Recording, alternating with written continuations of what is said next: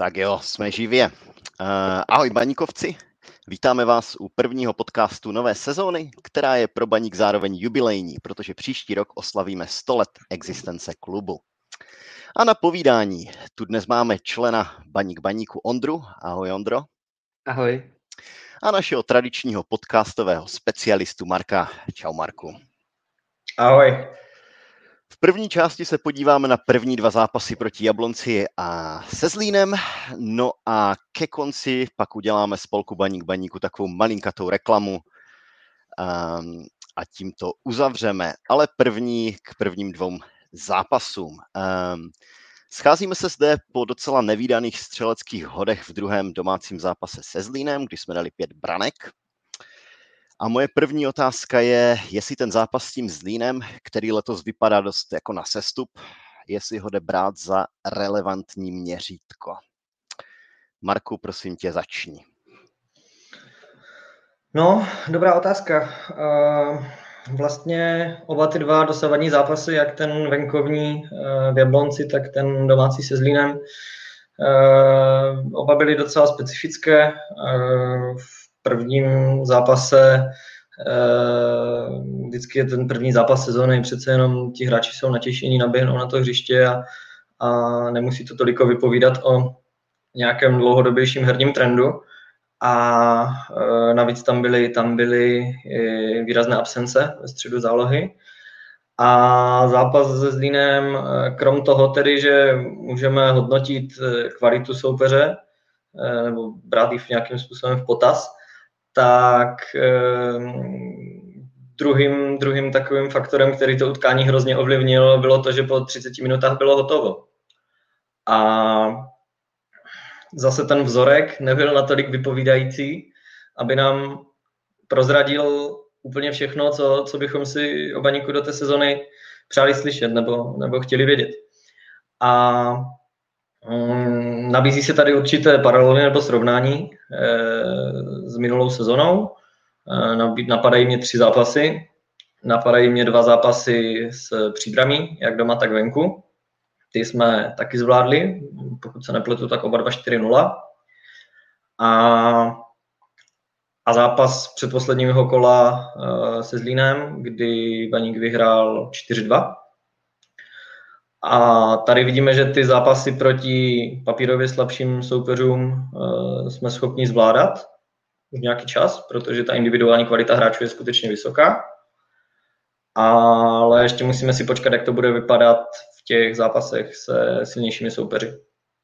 Takže o něčem to sice vypovídá, některé věci tam ukázaly zajímavé trendy, ale na nějaké hlubší závěry si budeme muset počkat tak do první reprepauzy, která je na přelomu srpna září. Tam předpokládám, že si dáme další díl podcastu a tam zase budou se nám vyjeví nové věci, o kterých si budeme povídat. Tak jestli, jestli můžu doplnit teda, tak s tím Zlínem samozřejmě to byla jednoznačná záležitost, ale nemyslím si, že bude vyložit nějaký kandidát na sestup, že těch kandidátů tam bude víc, už tím, že ten formát se vlastně vrátil zpátky do toho, že tam jsou tři týmy, jeden sestupuje přímo, dva jdou do baráže. Takže myslím, že o tu, o tu záchranu se budou brát uh, Nováček, Hradec Králové, Teplice, uh, Karviná pravděpodobně. Jsem hodně zvědavý na Pardubice, kterým odešlo pár klíčových hráčů, takže uh, taky, říká se, ta druhá sezona bývá těžší než ta první. Takže řekněme, že Zlín patří do té skupiny těch pěti, šesti týmů, které bychom rozhodně měli porážet, protože budou spíše hrát o tu záchranu.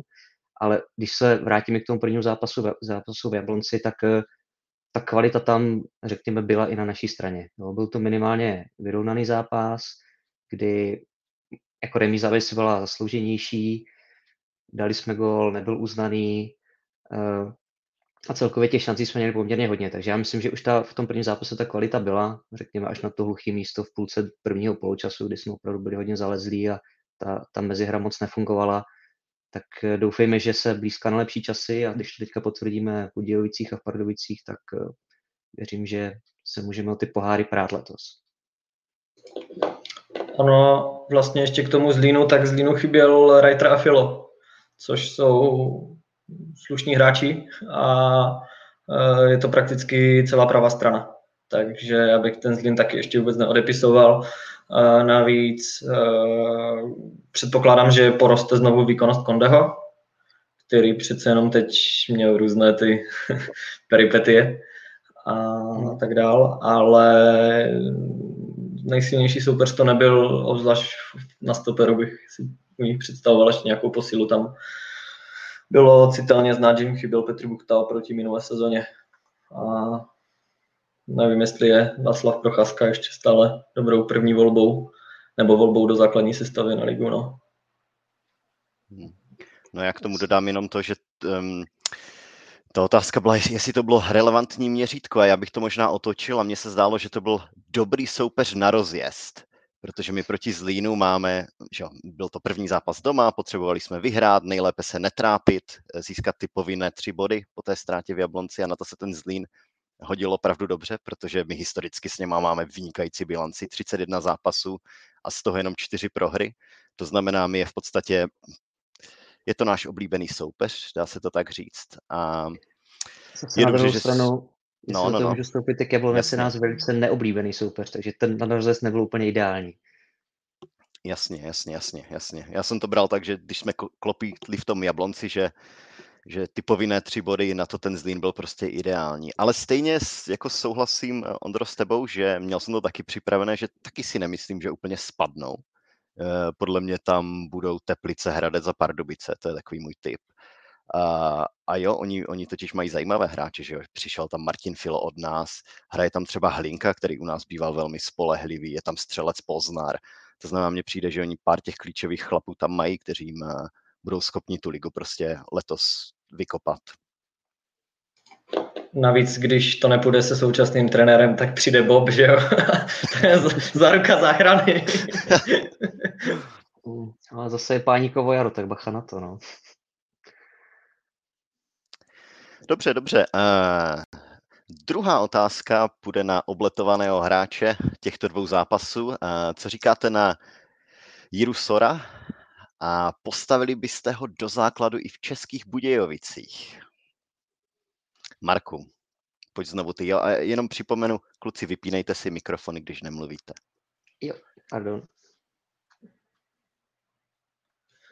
Uh, jestli bych postavil Jiru Sora do základu i proti Budějovicím, um, krátká rychlá odpověď je ano. Uh, když to rozvedu, tak uh, Sora bych sice v zas- základu určitě nechal, ale sestavu kompletní bych uh, nenechával. To bych tam to provedl určité změny. Uh, Šlo vidět, že N D F, který byl nechaný často, když to tak řeknu na pospas, té, té levé straně Zlína, která měla často prostor na získání rychlosti a vniky do šestnáctky, tak bylo vidět, že v tom se necítí úplně komfortně. Navíc z průměrných pozic na hřišti šlo vidět, že se N D F pohyboval vlastně na roveň se stopery nebo se svozilem, čili jako typický fullback, a to rozhodně není jeho, jeho pozice, na které by se cítil nejsilnější, a, a mohlo by to tam víc vyhovovat Sannehovi. A e, Sora bych tedy ještě nechal na hřišti e, s, i s ohledem na hru soupeře, který většinu svých útoků nebo no, většinu svých útoků rozehrává přes pravou stranu, přes Benjamina Čoliče. Pokud se teda nic moc zásadně od minulé sezony nezměnilo. Byť se tam celkem výrazně obměnil kádr, ale předpokládám, že na hráče, který měl takové čísla, která Čolič v loňské sezóně měl, budou stavět ve výstavbě útoku dále, tak, tak se nám bude podle mě, tak, tak budou Budějovice muset obranu nějakým způsobem krýt na té, na té levé straně. Asi nebudou oba dva krajní obránci jejich vytažení, nebo nebude se hrát přes obě strany. A tady přichází v, v potaz takový fakt, že já si úplně nejsem jistý, jak se dá Sor bránit. Jo.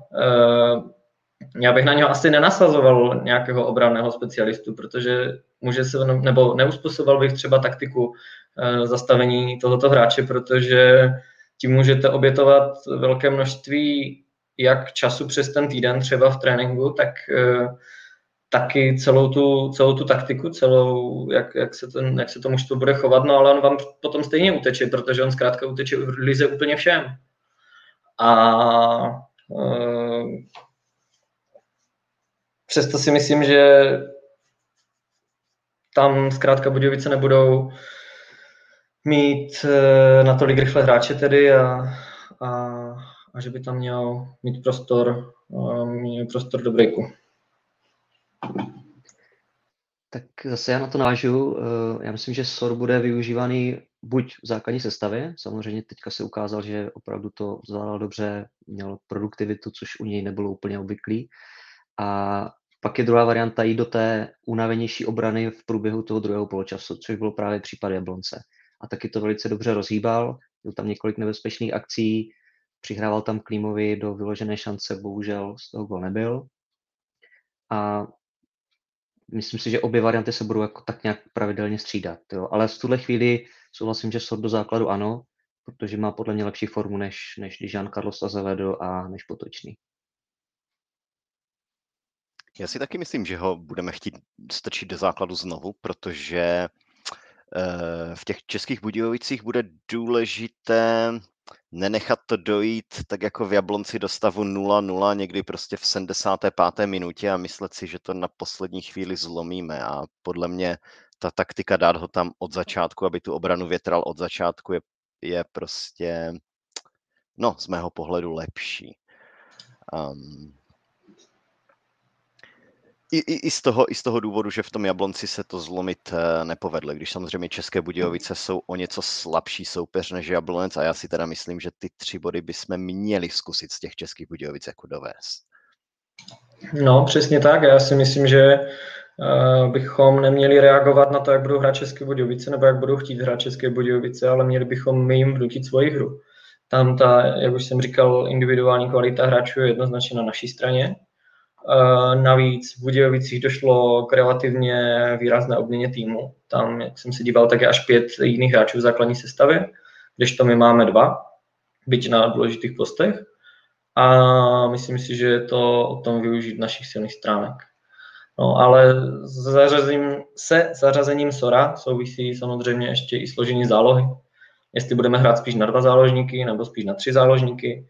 Uh, jestli už bude k dispozici Adam Janoš, který bude schopnější jeho stranu nebo Sorovou stranu zavírat, určitě uh, lépe, než by to dokázal Filip Kaloč a, a tak dál, ale myslím si, že, že bychom měli, že bychom ho tedy měli skutečně postavit a, a využít věci, které nám fungovaly a hrát dominantně určitě na míči.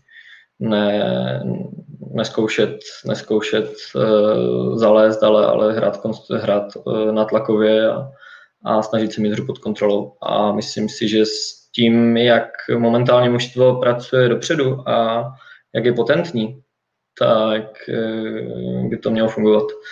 Ti hráči mají hlad uh, v koncovce a myslím si, že už v prvním poločase bychom měli vcítit branku a ten zápas by měl být v naší režii, že bychom si ten zápas rozhodně neměli nechat jakkoliv utéct. Já s tím souhlasím. Kvalita i na lavice je výrazně vyšší, podle mě. To znamená, že každý hráč má za sebou jednoho minimálně hráče, který může jít na jeho místo, takže opravdu ti hráči do toho hrávají maximum a vlastně i třeba v útoku je vidět, že Zajíc, náš nejlepší střelec ze hry v loňském roce, je až třetí útočník v tuhle chvíli. I když, co jsem slyšel, tak měl nějaké zdravotní problémy, tak proto nebyl ani v nominaci vlastně. Já se ještě vrátím k tomu Adamu Janošovi, protože mě u něho napadlo, jestli, mm, jestli uh, ho budeme chtít použít v zápase se Slaví, kde asi čekáme, že, t, uh, že oni budou dobře útočit a, a my tam budeme potřebovat někoho takového, no, bulldoga, jako je on. A jestli by bylo dobré ho nasadit alespoň do jednoho zápasu nebo do obou v těch Budějovicích a s Pardubicema, aby jako nebyl, nebyla ta Slavie jeho první zápas, ve kterém on naskočí do sezóny a vlastně nebude proti ním rozehraný a nepůjde mu to tak, jak by mohlo. Tak já si myslím, že určitě v jednom z těch zápasů nastoupí Adam Janoš v základní sestavě. A vlastně i možná i varianta, kterou jsme takhle hráli loni se silnějšíma soupeřima, že jsme hráli vlastně na dva defenzivní záložníky, takže byl tam Janoš i Kaloč. Já si myslím, že Janej dokonce nastoupí v obou zápasech v základu. a myslím, že je to dobře, byť tam je trošku problematická jedna záležitost, že Jany hraje podle mě lépe ve tříčlenné záloze než ve dvoučlené. A v momentě, kdy zařazujeme Nemanja Kuzmanoviče, tak e, hrajeme spíše dvoučlennou zálohu, protože Kuzma využívá práce Almásiho na, na hrotu a chová se spíše jako druhý útočník. A v momentě, kdy máte na hřišti dva středové záložníky, a ne tři, tak je jasné, že ti dva musí toho zvládnout víc než ti tři, když to zjednoduším. A um, Jany podle mě má v uh, herní nadstavbě nějaké určité rezervy. No. Šlo to vidět v minulé sezóně, kdy byl těmto situacím hodně vystavován v rozehrávce a tak dál a pramení z toho chyby, na které jsme vlastně nebyli, nebyli zvyklí v předchozích sezónách. My už jsme možná přetekli trošku do, do té čtvrté otázky, kde jsem se na toho Janoše chtěl zeptat. A tam ten dotaz byl docela, docela jasný, jestli jsme si v těch dvou zápasech vlastně vyzkoušeli proti Jablonci a se Zlínem, že to vlastně jde i bez něj a že je tam alternativa, aby jsme hráli eh, s Adamem Janošem na lavičce.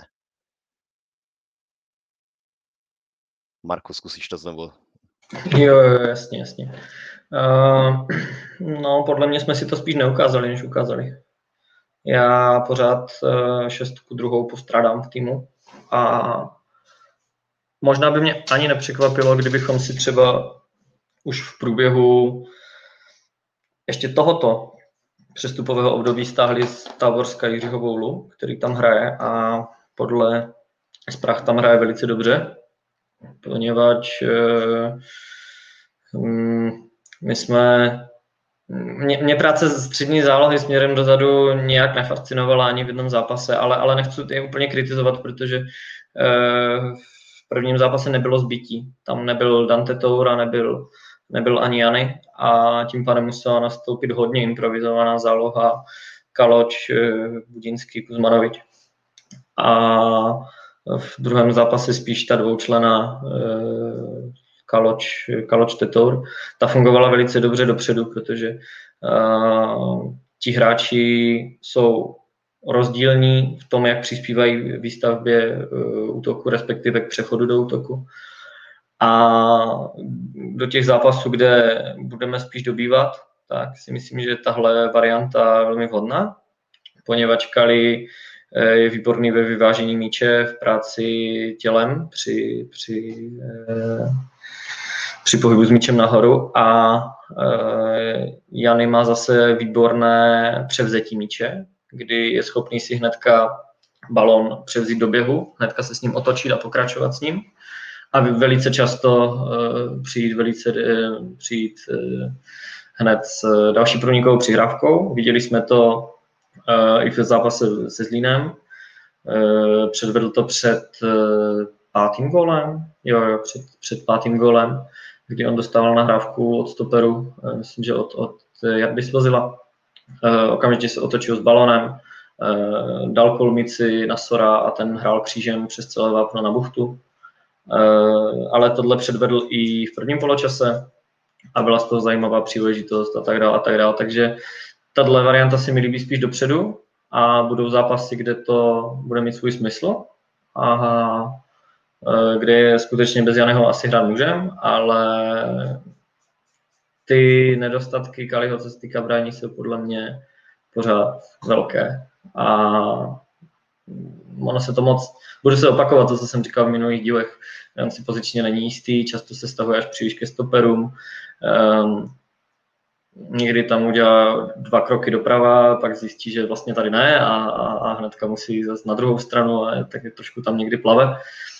Naštěstí to ani jednom zápase zatím nikdo moc nepotrestal, ale třeba jde, vidět, jde to vidět na množství střel, které proti nám soupeři mají, kdy my jsme snad pátí nejhorší, co se týká střel, které proti nám vystřelují soupeř a většinou je to právě ze střední vzdálenosti, protože se tam odkryje prostor, který odkryje střední záložníci. No, to byl teďka takový další proslov. A ještě velice často z toho vznikají standardní situace, kdy třeba v Jablonci v té druhé polovině toho prvního poločasu proti nám šlo osm rohů. To znamená, tam ta defenziva v záloze úplně nefungovala. Já jenom doplnění, já jsem vlastně dala svůj první ča- článek na Baník blog někdy před půl rokem, kde jsem ho nazval sedm statečných, zatím nenahraditelných, a jeden z nich byl právě Adam Janoš. Akorát, že my se musíme teďka připravit na to, že on asi jednou odejde. On má vlastně smlouvu do konce, nebo respektive do příštího roku, do konce sezóny. Takže teoreticky, kdyby ji nechtěl prodloužit, já věřím, že na tom sice pan Krusman dělá, na tom intenzivním prodlužování, ale kdyby, kdyby nechtěl prodloužit, tak za půl roku už může podepsat někomu jinému. A pravděpodobná náhrada za něj opravdu je Jirka Boula, ale zase nejsem si úplně jistý, že přišel už teďka vlastně během tohoto přestupního období, protože už by tam zase vznikal trošku velký přetlak podle mě. A když se vezme, že tam budeš mít Janoše, Boulu, Toora, Kaloče, Budínského, Kuzmanoviče, tak z nich můžou hrát maximálně tři, jo, a půlku z nich by si prostě nechal sedět. Jo, jo, to by bylo i třeba v případě nějakého zranění, dej bože, nebo tak, ale, ale zdvojený každý post, pracovat se s tím dá, no, ale říkám, mě, to, mě tam mě hrozně mrzí, že ten Kali není, není použitelnější na té šestce, protože bychom ráze měli vyřešenou. Zase pořád je mu teprve dvacet let, jo, takže ještě tam je šance, že se i tady tohle to může naučit. Super, tak jo, pojďme zpátky k té otázce, kterou jsem přeskočil a která byla velmi jednoduchá. Proč, nebo co chybělo v Jablonci k tomu, aby jsme tam dali gól? Ondro. Chybělo tylko troche. Vlastně my jsme ten gól i dali, ale po, po zásahu VARu nebyl uznán, nebo respektive byl odvolán, a vlastně to bylo i díky tomu Filipovi Kaločovi, který hodně aktivně v offsideu bránil, myslím, že to byl Martinec, ale možná i zbytečně, protože Soze byl v takovém náběhu, že si myslím, že by ho Martinec už nestihl a stejně by tam ten centr na Almáši ho dával. Takže to je jedna věc, co nám chyběla. Druhá věc bylo lepší zpracování Jirky Klímy po Sorově přihrávce, řekněme patnáct minut před koncem. Opravdu ten první dotek nebyl úplně ideální, takže pak už mu vlastně brankář výběhem zmenšil úhel a on ho trefil. No a přesnost u těch laviček Almášiho a Lišky. Těch tam bylo poměrně hodně, ať už v prvním, v druhém poločase, takže nebylo to hodně. Byla to opravdu jenom ta efektivita a vlastně, když v Jablonci nám tam nepadlo vlastně nic, tak se nám to potom vrátilo v tom prvním poločase proti Zlínu, kdy nám tam padlo prakticky všechno. Jo, takže já doufám, že se to ustálí a že, že ta úspěšnost bude někde třeba kolem padesát procent, což by bylo fajn. No, co chybělo? Chyběla kvalita v pokutovém území, no, nebo v koncovce. Stará dobrá věta Josefa Caplára na každé druhé tiskovce. Moje velice oblíbená, protože je v ní strašně moc pravdy. S Jabloncem jsme třeba neměli moc standardek, tam se oba týmy utlocitně snažili nefaulovat před vápnem a měli jsme taky jenom dva rohy. Takže to nám taky uškodilo, protože jsme si ukázali v tom zápase se Zlínem, že standardky hrát umíme velmi dobře. Z jednoho rohu padl gól a druhý gól vlastně padl z autu, takže ani jedna z těch situací, nebo ty dvě branky, které rozhodly ten zápas, nepadly standardně ze hry. A to taky mělo určitě ten vliv, kdyby, kdyby bylo víc rohu, tak si myslím, že bychom i v tom Jablonci vyhráli, protože rohy nám zatím jdou velice dobře. My jsme zatím zahrávali šest rohů v sezóně, dva proti Jablonci a čtyři proti Zlínu a hnedka tři z nich jsme zakončili střelou, což je padesát procent a to je výrazně nadstandardní číslo v porovnání třeba se Spartou, která má pět zakončení z dvanácti rohů, nebo se Slaví, která má pět z patnácti z těch dvou zápasů, tak si myslím, že je to velmi slušné číslo a jde vidět, že se na tom pracuje, že na těch autech se pracovalo. Takže takové drobnosti tomu chyběly, ale mi se ta hra za stolik kvůli tomu Jablonci nelíbila. My jsme si vlastně téměř vše, co jsme si vytvořili, bylo v prvních patnácti minutách. A poté Jablonec přišel na to, že většinu věcí hrajeme přes křídla, tam nám to zavřeli, začali dostupovat a A přes střed to nějak zvlášť nešlo, ale zase ono, myslím si, že by ten zápas vypadal hodně jinak, kdyby se nastupovalo v plánované sestavě. Takže to nechci úplně, úplně kritizovat, jak už jsem říkal. Určitě tam byl nějaký faktor nerozehranosti. Byli tam noví hráči, byl tam Liška, byl tam Almáši, byl tam Budínský, kteří zase tak nebyli sehraní, hráli prostě pár přáteláků, plus vypadl Janoš, vypadl Dante Toor, takže opravdu to dostání bylo nový a věřím, že se to bude postupem času zlepšovat. Jo, mi taky přišlo, že tam možná chybilo i trošku toho štěstíčka, mi to trošku připomnělo ten zápas s Libercem, kde nám v Liberci, kde nám neuznali ten gól po upísknutí rozhodčího, že vlastně my jsme ten gól nakonec dali a tady taky neplatil, tak takový trošku pech, no. Ale posuneme se dál a zaměříme se ještě na oblíbeného hráče minulé sezóny a doufejme, že i oblíbeného hráče této sezóny, Davida Buchtu, který dal nakonec gól Zlínu, ale můj pocit byl, že v ani jedním z těch dvou zápasů se úplně tak nedostával do hry, jako jsme byli zvyklí z minulé sezóny. A teď mi řekněte, jestli je můj pocit správný, anebo špatný. Uh, Ondro, můžeš znovu začít ty. Já jsem to viděl podobně. Opravdu David Buchta se k té své hře zatím úplně nedostal, ale viděl bych tam dva takové faktory. Jeden je vlastně, že on už není ta, ta stálice, nebo respektive ta kometa loňské sezóny, kdy vlastně může jenom prostě ukázat něco navíc. Teďka už se opravdu na něho spolehá, je člen základní sestavy a tady tuhle roli obhájí trošku těžší a psychicky se s tím taky musí srovnat. Jo. Navíc vlastně mezi těma oběma zápasama podepsal novou smlouvu, čtyřletou, super, výborný bod, ale on se na tu pozici ještě pořád bude zvykat, že už opravdu je ta opora.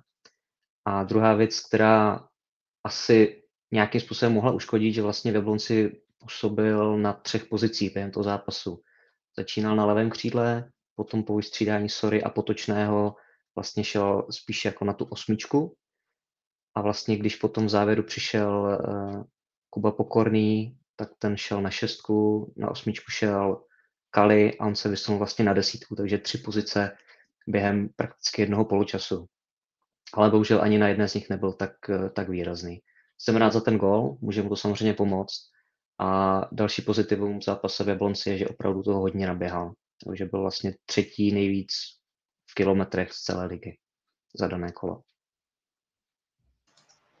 No, abych to doplnil, tak další ten nějaký psychologický důvod je, že už se o něm ví mezi, mezi soupeři. Už se moc dobře ví, že se na tohle hráče musí připravit. Ale uh, jestli byla ta otázka směřovaná, že se oproti loňské sezóně tolik nedostává do hry, tak já si myslím, že se dostává do hry úplně stejně jako v loňské sezóně. On podle mě ani, ani na konci... v posledních zápasech na, na jaře nebyl většinou v té hře nějak zásadně vidět. E, příkladně si plnil defenzivní povinnosti a tak, to bylo, to bylo skvělé. No ale vždycky pak dal branku nebo asistenci, nebo dokonce jednu branku a dvě asistence, nebo něco podobného a, a tak dál, ale že by byl na tom hřišti cítit celých devadesát minut, tak to jsem tam u něho neviděl, neviděl ani loni, takže mě to nějak zásadně nepřekvapilo, nebo nepřekvapuje. A, ale teďka už je schopný běhat devadesát minut a, a více než vydatně. E, jak, jak Ondra říkal, z, jak vyplynulo, vyplynulo změření. E, ale v tom zápase se Zlínem nepředvedl jenom tu branku, ale měl i důležitý podíl na třetím gólu, kdy vlastně vytvořil druhou asistenci, kdy měl druhou asistenci. Poněvadž tam dával kolmici na Kuzmanoviče do strany a, a pak tom, potom z toho padla branka. Takže e, to si myslím, že je více než slušný herní přínos. Když bych ještě mohl zmínit jednoho hráče, tak velice se mi líbil v obou zápasech David Liška. Prostě zase jeden z těch nenahraditelných, o kterém jsem psal, tak samozřejmě byl Zio. Všichni si prostě nedokázali představit, jak prostě bez něj můžeme žít. A oni měli, každý má samozřejmě jiný kvality. Zio je prostě srdča, srdcař, bojovník, ale co tam trošku chybí je opravdu to rozehrávka a to je to, co má David Liška navíc. Výborně to ukázal právě u toho třetího gólu, kdy prostě rozehrál akci, naběhl si, Kuzma mu to tam šoupul a prostě se štěstí mezi nohama golmanovi to tam prostě zavěsil. A ještě taková jedna drobná historka, když po zápase v Jablonci šli hráči poděkovat Kotli, tak většina z nich byla trošku naštvaná z toho průběhu a že tam bylo ten vár a tak dále, takže odešli a vlastně jiní dva hráči, kteří si šli plácnout, byl vlastně Roman Potočný a David Liška. Já jsem si šel teda s nimi taky plácnout, protože jsem stál, jsem stál kousek od nich a vlastně se jenom tak prohodil, že doma to bude za tři body a David Liška se na mě otočil a říkal musíme. A vlastně nemohl udělat více pro to, aby ty tři body opravdu byly. No, David Liška je určitě člověk, o kterém bychom měli ztratit pár slov dneska. Tak do toho. Je to tak, že spousta lidí si nedokázala představit, jak bude Baník bez Zia vypadat. Já jsem takovým pesimistou nebyl, ani zdaleka. A zatím se mi potvrzuje přesně to, co jsem, to, co jsem, nebo v co jsem doufal ke konci sezóny nebo mezi sezónama, že ten herní přínos, který může mít nový stoper, konstruktivnější stoper, konkrétně teda v osobě Davida Lišky, tak dokáže přinést v podstatě víc, než, než hře přinášel Zio. E, obrovský posun vidím v tom, e, jak vysoko najednou hraje celá obrana čtveřice Baníku. Tam tasti se posunuli o pět deset metrů. Pět určitě. E, je to možné zejména kvůli, toho, že, kvůli tomu, že e, právě David Liška umí pracovat i pod tlakem s míčem, že lépe čte hru a tohle otevřelo novou úplně dimenzi toho, jak Baník může v podstatě hrát a jsem hlavně šťastný z toho, že na tuhle rozdílnost těch dvou hráčů a zejména na to, jaký vliv můžou mít na hru, si všimli nebo, nebo dostatečně využili, využili trenéři. Protože Baník hraje určitě jinak, než hrál loni. Na můj vkus je tam sice pořád až příliš mnoho těch dlouhých nakopnutých míčů, a které zvlášť se Zlínem mi přišly, že až příliš často mířili jako daleko od, od Lacka Almásiho nebo i daleko od, od prostoru mezi, mezi levým stoperem a levým obráncem, kam, kam je to zazmířené na Sora. Několikrát se tam ztratil míč, až bych řekl zbytečně. A e, ta konstruktivita, což si představujeme, dejme tomu pod, pod e, přihrávkama do, do středu hřiště, kam si zběhne některý z hráčů, tak to jsme začali předvádět až po patnácté minutě, kdy už to ale bylo dva nula. Jo. Takže, takže zhruba tak a další, další, dalším e, rozdílem v rozehrávce jsem si všimnul, že podstatně méně hrajeme krosy, méně, méně diagonálních míčů od stoperů. Většinou se hraje buď do středu, anebo se to, se to dá po lajně, ale málo kdy se oslavuje hráč na křídle od stoperu. To jsou takové hlavní rozdíly, co jsem si všiml. A řekl bych, že v zásadě všechno je, je důsledkem příchodu, příchodem Davida Lišky. Já ti dám takovou rychlou nahrávku na smeč. Nebylo by to podle tebe ještě lepší, kdyby nastupoval Liška s Pokorným? No, vidíš, taky jsem tady tohle chtěl zmínit. V minulé sezóně jsem více rozuměl tomu, proč byl vedle Zia stavěn Jarda Svozil. A očekával jsem, že i s příchodem Davida Lišky bude jednoznačně ta stoperská dvojice Liška Pokorný. Ale v začátku sezóny to vypadá jinak. Ona samozřejmě není všemu konec. Pokud si určitě užije dva zápasy se Spartou, kdy nebude moc hrát David Liška a e, dostane prostory v mnoha dalších zápasech, ta forma může vypadnout a, a může přesvědčit svoji tvrdou prací, že, že na ten základ má, protože on vlastně v té pozici není poprvé, mám takový pocit, že on si téměř pod každým trenérem musel tu pozici vybojovat a, a třeba se mu to povede, tu pozici získali i, i, i v letošní sezóně. Dobře, pokročíme opět dál. Tady můžete odpovídat si myslím docela stručně rychle, ale jsou před náma dvě docela taková nelehká utkání. Možná hodně z nás bude čekat šest bodů, protože jedeme do Budějovic a pak máme doma Pardubice. No a kolik bodů teda čekáte vy? a jaké výkony si myslíte, že předvedeme? Jo, Marku, můžeš začít ty. Šest. To se mi líbí. Já taky očekávám šest, ale možná to budou třeba jenom čtyři, no, ale samozřejmě přál bych se, aby to bylo plný počet bodů a po kvalitních výkonech. Hele, myslím si, že nic jiného nemůžeme chtít nebo požadovat, pokud jsme dostatečně nároční. Navíc zmínil si, že nás čeká jako nelehká utkání, pak, pak která jsou lehká, než, než proti Českým Budějovicím a Pardubicím.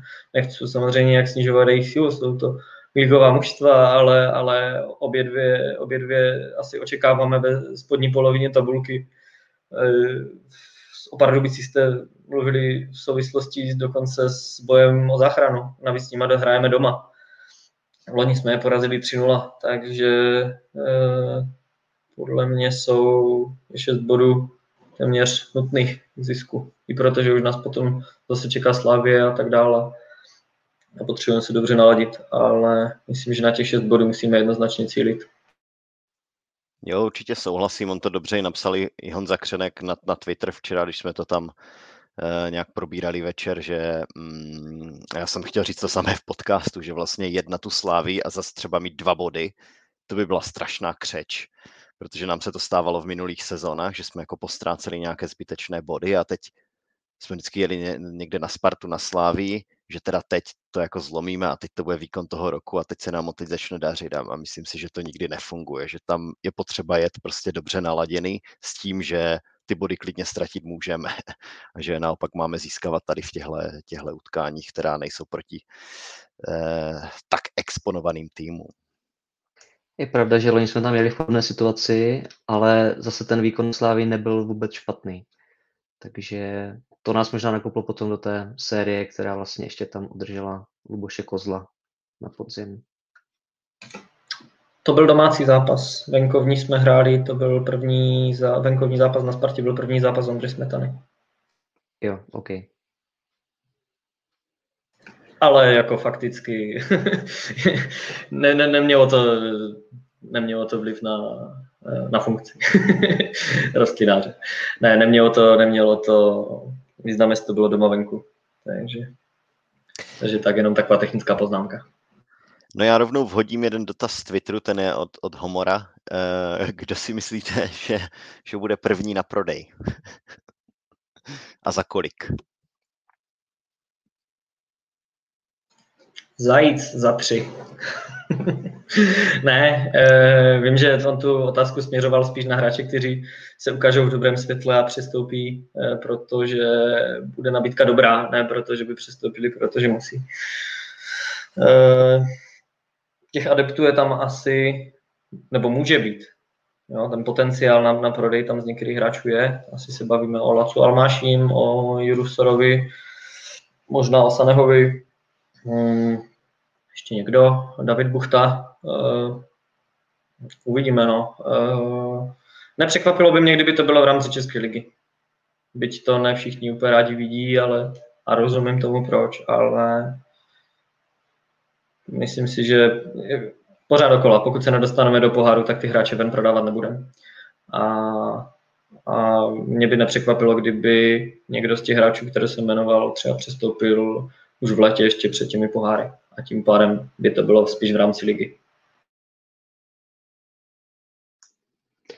Tak vlastně, Marku, ty si vyjmenoval všechny ty potenciální hvězdy, kteří by se mohli takhle zhodnotit. Je pravda, že bez těch pohárů to bude velice těžko a když už to půjde do zahraničí, tak to bude zase Maďarsko nebo Polsko. Protože další dosah asi nemáme, aby jsme prodávali hráče do Bundesligy nebo Premier League. Ale věřím, že opravdu jedno z těch, někdo z těch čtyř může takhle vyskočit a asi první na prodej by podle mě byl teda Jiří Sor. Je to podle mě podobná situace jako se Simou ve Slávii, kdy vlastně on taky jako vystřelil, najednou byl prostě hvězda, byl neprodejný, ta cenovka šla výrazně nahoru a vlastně teďka už prodejný je, teďka už to dokážu představit, já si myslím, že podobná situace mohla být i s tím Sorem. Jo, jo, mi se hrozně líbila poznámka někoho na Twitteru ze Slavie, už není šance si vzpomenout, kdo už je to několik měsíců. že se teďka, možná to nebylo ze Slavie, že se Slavia teďka snaží si mu rychle prodat, než si všichni uvědomí, že to možná není až takový lumen. A jo, nahrávalo by tomu i, i ten prodej toho Jiří Sora něčemu, něčemu podobnému. Já si třeba myslím, že to nebude Sor, podle mě na to největší šanci má ten Almáši, ten, ten Ládík. Buch... Mě tam napadají tři hráči Buchta, ale ten je odchovanec a podepsal novou smlouvu. Toho nebudeme chtít pouštět, rozhodně ne do Sparty a do Slávie, to by jako, to by, to by, to by myslím, Ostrava spadla. Um, Sor, u Sora osobně nevěřím, že bude v takové formě, aby byl prostě pro ty týmy zajímavý, protože mi přijde, že třeba Slavie má dost, dost kvalitních a zajímavých cizinců a oni prostě nepotřebují dokupovat Sora, že to pro ně nedá. A to by Sor opravdu musel, já nevím, dát patnáct gólů, nebo co, já nevím, co by musel udělat.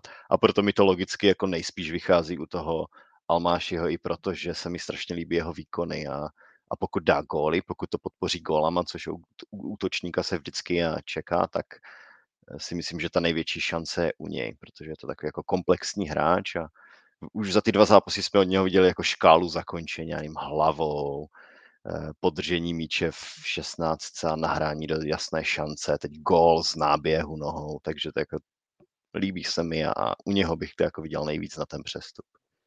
No, tak ale zase ty koupíš nového hráče, tak očekáváš, že ti nějaký, nějakou dobu bude dávat góly za ten tým, kam si ho vlastně přivedl, že jo? Prostě chceme ho tady minimálně rok, rok a půl, dva udržet, aby nás dotáhl zase někam výš, jo? A pořád to bude mladý hráč, jo? Je mu dvacet dva, tak za rok, za dva mu bude dvacet čtyři, takže pořád bude velice dobře prodejný. Šránc byl taky v Jablonci jenom sezónu a stačilo. Navíc ten Lacko, jak víme, prošel už několik klubů, takže si nedělám úplně valné iluze, že by se s Baníkem spěl natolik, že tady bude chtít hrát do konce kariéry. A navíc má už i tu zahraniční zkušenost s tím Ruskem, což znamená, že už se tolik jako odchodu do zahraničí třeba nebude bát, když to tak řeknu. Tím pádem mu bude otevřenější. A taky si myslím, že má motivaci se do toho zahraničí znova dostat a prosadit se v něm. Takže taky by mě nepřekvapilo, kdyby za rok, za rok a půl, dva. Myslím si, že díl než dvě sezony za Baník hrát nebude. Teď taková krátká otázka, která mi vrtala docela hlavou, že proč nebyl na lavičce v tom Zlíně, dejme tomu Šmiga nebo Harušťák, aby mohli za toho stavu čtyři nula nebo pět nula naskočit a, a otrkat se, když tam prostě, já nevím, šedesát minut v tom zápase o nic nešlo. Tak protože hráli za Bčko, no, ve stejný den dopoledne.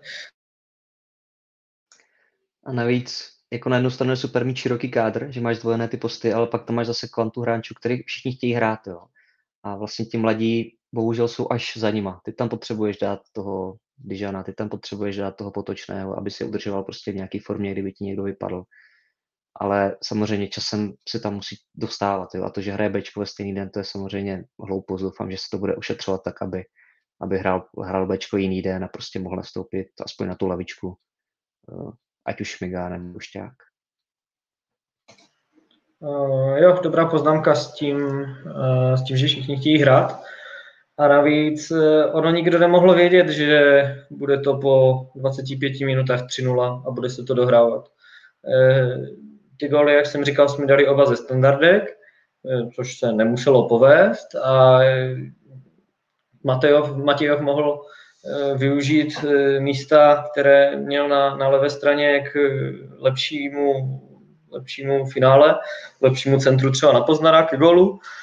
No pak by to Zlín zavřel a najednou by byla šedesátá minuta a my bychom prohrávali jedna nula a najednou by se podíval na lavičku a místo e, Pokorného s Klímou bys tam měl Harušťáka se Šmigou. No a samozřejmě volím tu, co se týká aktuální kvality, určitě tu variantu eh, Pokorný Klíma. Takže zhruba tak. A co se týká té termínovky Bčka, Ačka, tak tam je třeba vzít v potaz, že Bčko hrálo venku. Takže tam se řídilo termínovkou Olomouce a ne, ne našeho Ačka. Myslím si, že pro domácí zápasy je to dáno tak, aby se to nekrylo, jenže je i změna, co se týká televizí a, a vysílání zápasů, že většinou to v minulých letech bylo tak, že většina zápasů se odehrávala v sobotu a ta menší část v neděli, když to teď je to tak šulnul tři tři, čtyři dva a, a tím pádem je pravděpodobné, že se ty zápasy budou Ačka a Bčka v uvozovkách křížit a něco častěji než dlení. Já bych tam ještě zmínil jednu věc. Přijde mi úplně nesmyslný, že ve chvíli, kdy ty můžeš střídat pět hráčů, máš do pole hráčů na střídačce šest. To znamená, že tam nemáš žádnou jako variabilitu reagovat na vývoj toho zápasu. To znamená, a to, to jde právě proti těm mladým. Kdyby tam byla možnost mít těch osm hráčů, jako bylo, jako bylo třeba na mistrovství Evropy nebo v pohárech, jak to je, tak samozřejmě ta variabilita je větší a opravdu může dát tomu Šmigovi čuchnout aspoň těch deset minut, aby, aby se zakopal proti chlapům první ligu. Místy myslím sedm na lavičce, pokud se nepletu, protože mám za to, že jsme střídali všech pět hráčů a do hry nešel Pokorný a Valman, což by dávalo sedm. Ano, já jsem řekl šest do pola, takže sedm celkem. Jo, jo, jo tak pravdě, pravdě. Uh, no, to je velká chyba, na tom se asi všichni shodneme, nejenom my, ale, ale je to téma, které už proběhlo v různých médiích, že to, že zůstal ten počet náhradníků stejný, jaký byl v minulé sezóně, je hrozná škoda a je to právě škoda pro ty, pro ty mladé hráče. A přesně v tomhle zápase, říkal jsem, nikdo nemohl vědět, jak ten zápas bude vypadat, že bude po třiceti minutách hotovo. Ale kdyby ti hráčů bylo na té lavičce jedenáct, tak by mohli jít do hry ti, ti, ti mladší, jo? Některých zkušení hráči. A, a tak potom v uvozovkách, když to tak řeknu, nezbylo nic jiného, než, než tam dát ty zkušenější, ale samozřejmě za to, že každý chce hrát. Ale jo, určitě by to rozvázalo trenéru v ruce, ty, stři, ty větší možnosti na střídání. Tak jo, teď dáme takovou rychlou typovačku, jak se říká. Uh, jaký bude Baník na konci podzimu? Kdo bude nejlepší střelec a kolik dá gólů?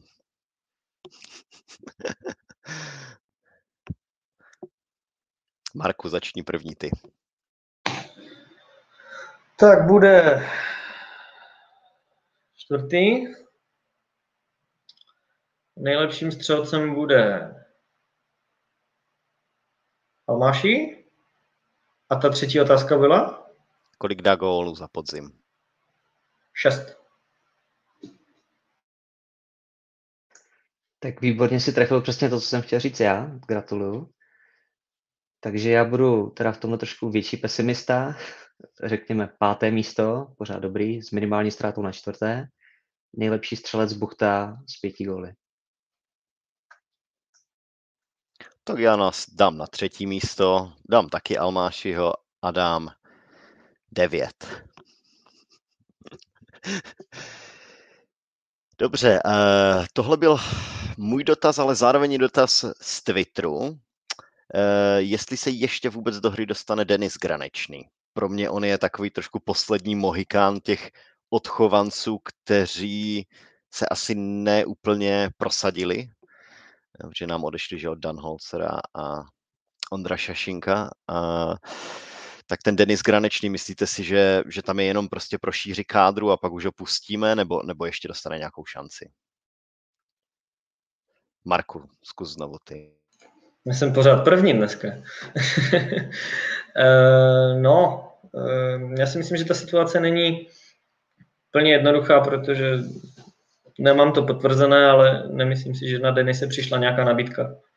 A v momentě, kdy ho máš pod smlouvou, a já myslím, že ho máme pod smlouvou do konce letošní sezóny, mám za to, teď si nejsem úplně jistý, buď do konce letošní, nebo té příští.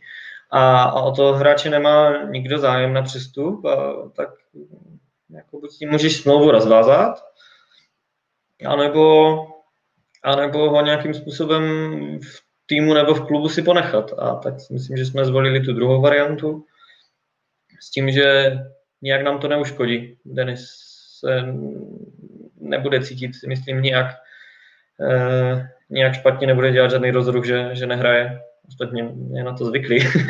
ne, to, to, to bylo tvrdé. eh, myslím si, že, že ví, jaká je jeho role momentálně. A může jenom překvapit, a jestli bude pracovat v tom prostředí, které zná, tak, tak tak si myslím, že třeba z toho ještě něco být může, ale, ale obávám se, že už, už to nebude pro Baník, ale pořád bych mu kariéru profesionálního fotbalisty samozřejmě moc a moc přál.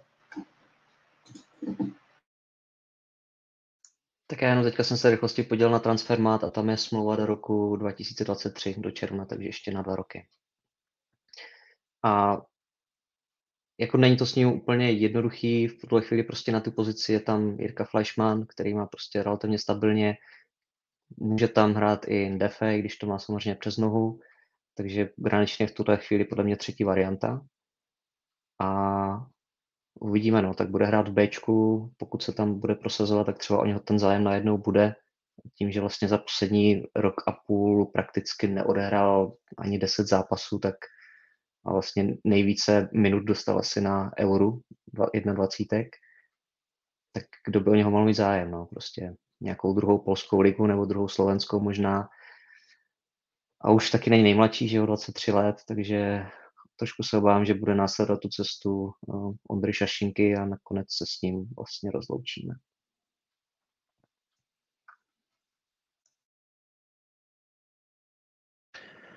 Dobře, dobře. Na sociálních sítích se před startem podzimu dost řešilo, jestli uh, uh, jsme prodali dost permanentek na Baník. A skončilo to na čísle nějak, přes nějakých čtyři tisíce. Někdo si myslel, že to je málo, někdo si myslel, že to je dost. Um, A druhá otázka s tím spojená je, že jestli nás obecně chodí na fotbal dost, jestli nás chodí dost na Baník. A Marku, ty jsi, ty ses vyjádřil na Twitteru, že ti ta návštěva nepřišla dostatečná proti Zlínu, že tam těch lidí bylo málo. Tak zodpovězte mi ten dotaz, jestli si myslíte, že těch prodaných permanentek je dost a jestli nás na Baník chodí dost. A jak by nás mohlo chodit ještě víc. A tentokrát dám první slovo Ondrovi. Díky za to. Já jsem se jenom v rychlosti díval na uh, návštěvnost za poslední tři roky, které vlastně ještě nebyly ovlivněny covidem, tak uh, sedmnáct osmnáct to bylo v průměru sedm tisíc devět set, pak to bylo deset tisíc a vlastně ta poslední sezona před covidem byla téměř devět tisíc. Je to většinou třetí největší číslo v lize. Jo, to znamená je Sparta, Slávie, pak jsme my, naroveň, řekněme, z Plzní. Nemyslím si, že ta návštěvnost je špatná, samozřejmě mohla by být lepší a vždycky je to driver dvou věcí, výsledků a výkonu. A v tuhle chvíli ta třetí věc je teda ty omezení, které bohužel do toho vstupují pořád a spousta lidí s nimi má problém, jo, buď se nechtějí nechat očkovat, nebo prostě nechtějí se nechat vytřít z nosu, prostě berou to jako komplikaci.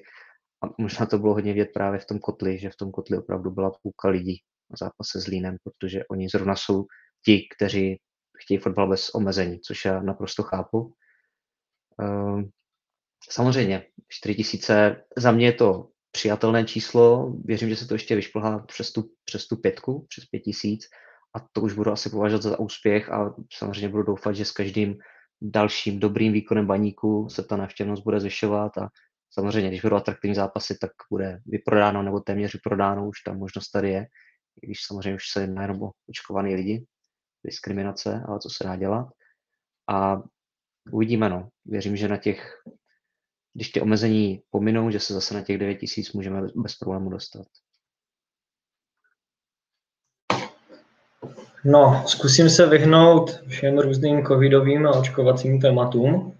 Zkusím zůstat co nejvíc u fotbalu, protože on je to většinou tenký let. Pro mě jsou ty čtyři tisíce šest set lidí, kteří byli na zápase se Zlínem, ukrutně málo, protože to je přece, to, pokud si dobře pamatuju, tak to jsou přibližné návštěvy, které byly na domácí zápasy na Bazalech v dobách, kdy jsme hráli o sestup, nebo spíš o záchranu. A ta situace je úplně někde jinde. Jo. Navíc se jedná o, jednalo o první zápas sezony po několika měsících. Myslím si, že je spousta lidí, kteří dokonce nebyli na fotbale od, od vlastně, dejme tomu, od, od prvního covidu, čili rok a, rok a půl. A přijde mi to zvláštní. Bavili jsme se o, o tom omezení, ten, v tom testu, ale tak podstatě v tom životě je skoro všechno nějaké omezení. Pro mě osobně je mnohem větším omezením jet přes půl republiky a ztratit, ztratit. No, tak jako, dejme tomu, investovat tomu celý den, než se nechat, než ztratit třicet minut výtěrem z nosu, který mám zadarmo na Vistě. A, a to je jako jenom můj osobní pohled na to. A jsem si vědom toho, že svoji výjezdovou statistiku musím zlepšit. Mám to v letošním roce jednoznačně v plánu. e, pamatuju si, že snad dvě nebo tři sezony zpátky se e, upomínalo nebo, nebo prezentovalo, že bylo vydáno šest tisíc pět set permanentek. A pak je to samozřejmě, jestli vydané znamená to samé, co prodané, nebo je to včetně těch pro partnery a tak dále, takže s tím se dá celkem čarovat s tímhle číslem. E, ale i tak je tam pořád deficit poměrně značný. A já po té obrovské dlouhé době, co jsem na fotbal nechodil, tak jsem hladový. Úplně stejně, jako byla tady žízeň po fotbale nebo po první lize, po tom návratu. A to chodili velmi vysoké návštěvy, to všichni byli natěšení. Znovu přivítat Spartu, Slavii, eh, Opavu o rok později vlastně. To, to fungovalo a myslím, že Ondro říkal, že to, ta průměrná byla na deset tisíc skoro. No, tak teďka jsme taky nebyli sezonu a půl na fotbale v podstatě. Ale najednou chodí jenom čtyři a půl tisíce.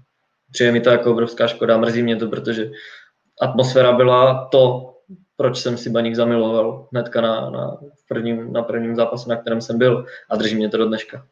A mrzí mě to, že to bohužel nemůžu zažívat v takové míře, v jaké bych si, bych si přál a v jaké si to zaslouží samozřejmě i hráči. Já vím, že to je tenký les, to máš samozřejmě pravdu, ale ta návštěvnost i jiných akcí, ať se bavíme o koupalištích, nebo kulturních akcích, nebo restauracích, tak všechno je zhruba třeba na polovině. Jo, prostě ty omezení lidi jako zabrání mít tam, jo, prostě. A taky si zvykli prostě na trošku jinou, jinou zábavu, řekněme. Tak já věřím, že se to vrátí, ale kdyby to byl dvojnásobek, těch čtyři šest, takže jsme opravdu přes těch devět, tak by to bylo asi v pohodě. Je to pravda, já jsem se taky naučil pít doma a přestal jsem pít v hospodách, takže našel jsem si jinou zábavu.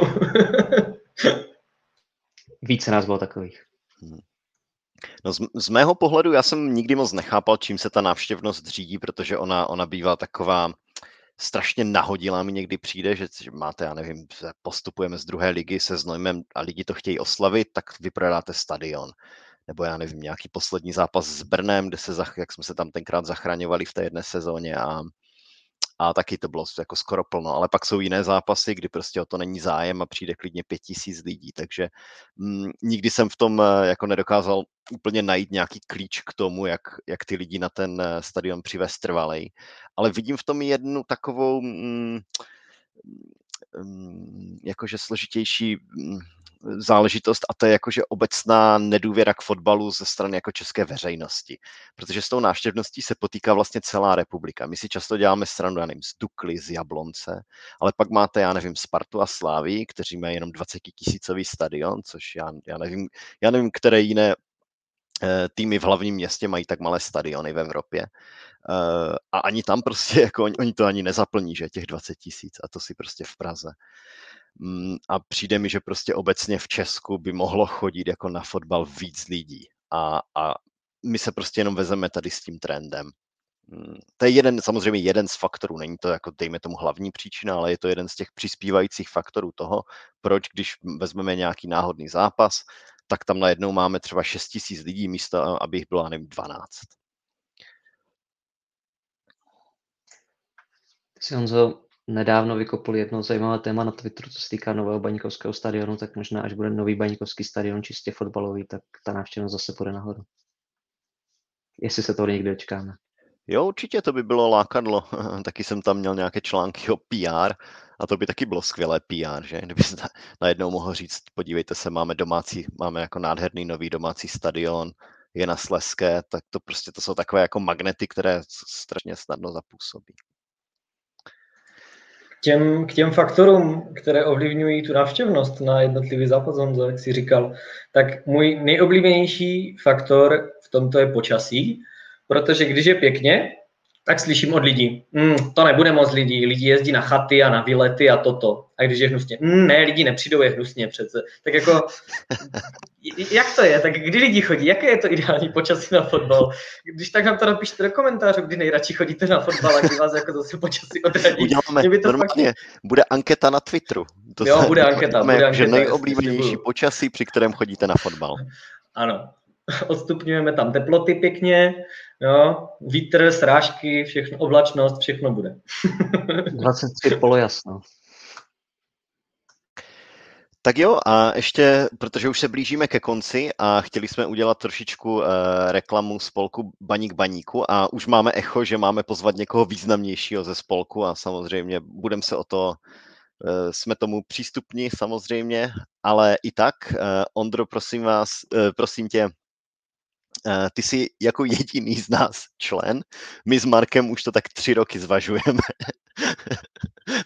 As... Já to nezvažuji, já jsem rozhodnutý, jenom k tomu nedošlo ještě. Já taky, já, ne, já, nevím, já nevím, co nám brání, to je nějaká prostě záhadná lenost.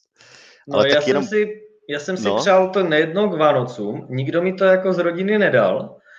Přál jsem si to i k narozeninám, ty mám zítra, očekávám, že to zase neklapne, no tak uvidíme, no. Ale tak už, už bych se k tomu mohl odhodlat sám, no.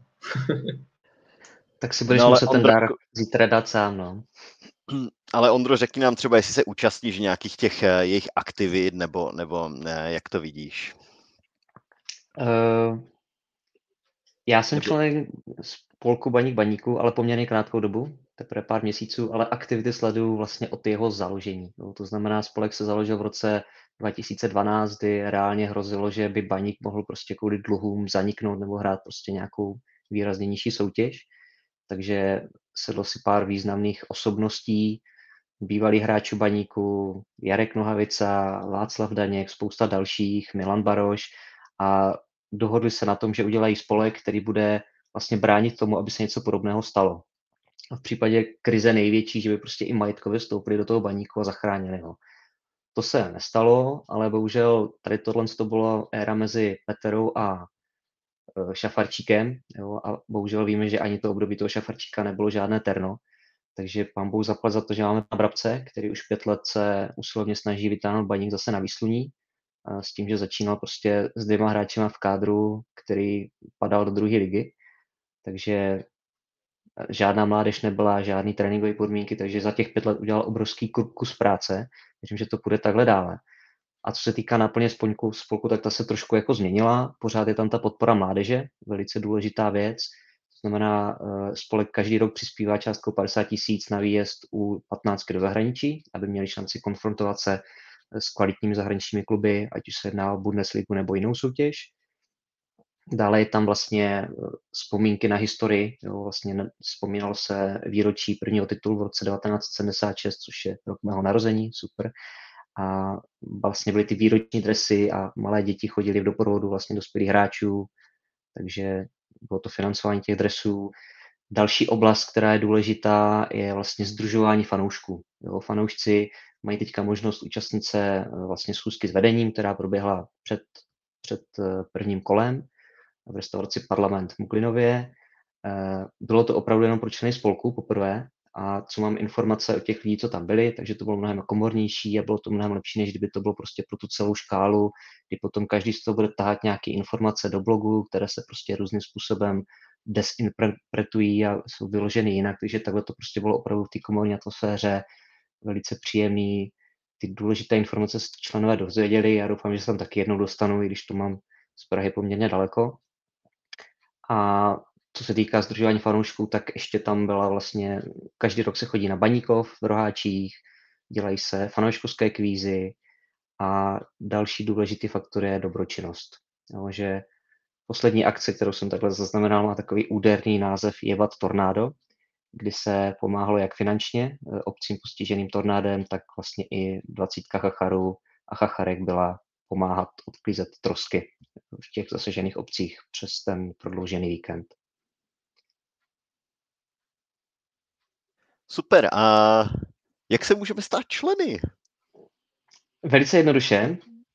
Buď můžeš zajít do Chacharware, do obchodu a tam si podepíšeš přihlášku, zaplatíš členský příspěvek tisíc korun, asi tam, anebo přes, přes e-mail napsat na registrace baník baníku a samozřejmě zase je to spojeno s tím poplatkem a potom na základě zasedání výboru bylo to otázka jedno nebo dvou měsíců, kdy jsem byl vlastně přijatý jako člen číslo čtyři sta dvacet pět, ale neznamená to, že má Baník čtyři sta dvacet pět členů, má jich jenom dvě stě čtyřicet sedm, protože vlastně tam jsou ti honorární členové, kteří jsou do dvacítky, opravdu ty osobnosti, a pak od dvoustovky začínají vlastně ti řadoví členové, takže je pravda, že to číslo není moc velké, na to, že spolek bude mít příští rok výročí deset let, tak dvě stě čtyřicet sedm fanoušků není moc. Máte šanci být třeba dvě stě padesát, krásný, krásný kulatý číslo.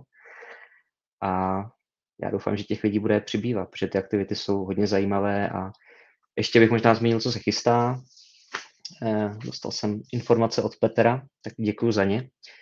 Chystá se videoklip písni Legendy Baníku, která bude představena vlastně osmého září, kdy bude tisková konference ke sto letům, nebo respektive připla- představení těch aktivit, které se výročí týkají.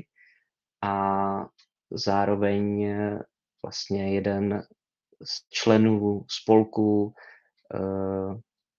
myslím, že se jmenuje přestívku má Kaktus určitě, teďka nevím přesný jméno, jestli to je Josef Popek nebo Karel Popek, nejsem si jistý, omlouvám se. Přispíval Roman vlastně... to byl, ne? Roman, Roman Popek, dobře, díky. Tak přispíval jako spoluautor do knížky My jsme Baník, která taky bude mít teďka vlastně premiéru.